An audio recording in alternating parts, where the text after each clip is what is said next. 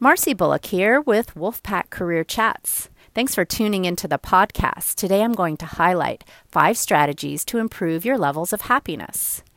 If you like TED Talks like I do, I'm kind of a nerd, I watch them all the time, check out Shawn Achor. He also wrote the book called The Happiness Advantage. He came up with five strategies that, if you try them for just 30 days, could improve your levels of happiness. There were actually studies done on people on antidepressants, and after 30 days, they decreased their medication because they were happier. The first one is this won't be a big surprise if you listen to my first podcast on wellness with Katie Belusa. It is 15 minutes of fun cardio every day. Whatever you enjoy, get out and sweat, get those endorphins flowing.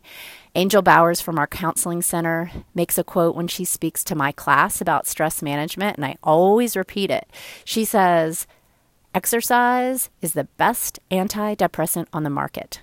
So get out and sweat every day. Second strategy meditation.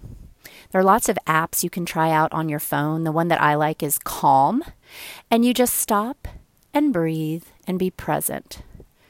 When we're in a rush every day to get somewhere and stressing out, there is a lot of research to show that just a few minutes a day of meditating, of just listening to your breath and turning off your thoughts, can really improve your happiness levels.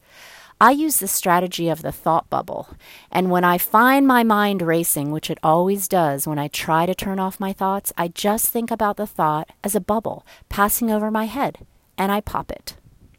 The third strategy that was talked about in this research was to encourage or praise one person every day for 30 days. You just take about a moment out of your day and think of someone that you want to maybe thank or encourage or appreciate. You find after 30 days that you're getting a lot of messages back from people who are also sending you really positive vibes.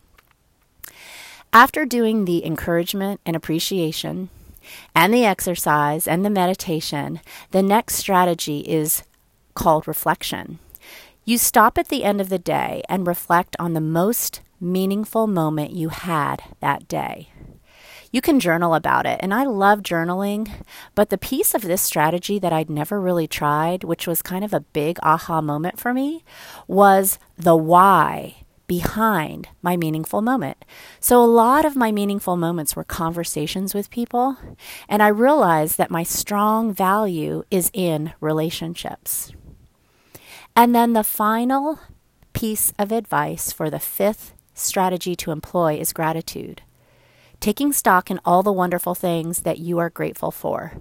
If you're a student at NC State, you are going to one of the best educational institutions on the planet. So instead of saying, I've got to do my homework, which is a really negative message, change it around and say, I get to do my homework because I have the privilege of going to one of the best schools on the entire planet. Five quick strategies.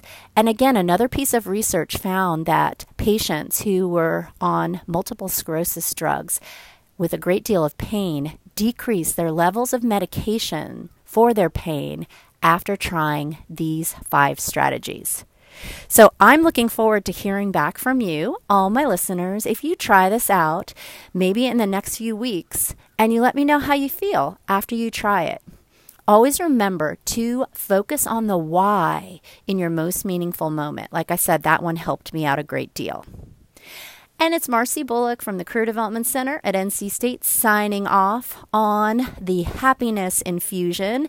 Put happiness hygiene into your life just like you brush your teeth. It's an important part. And have a packtacular day.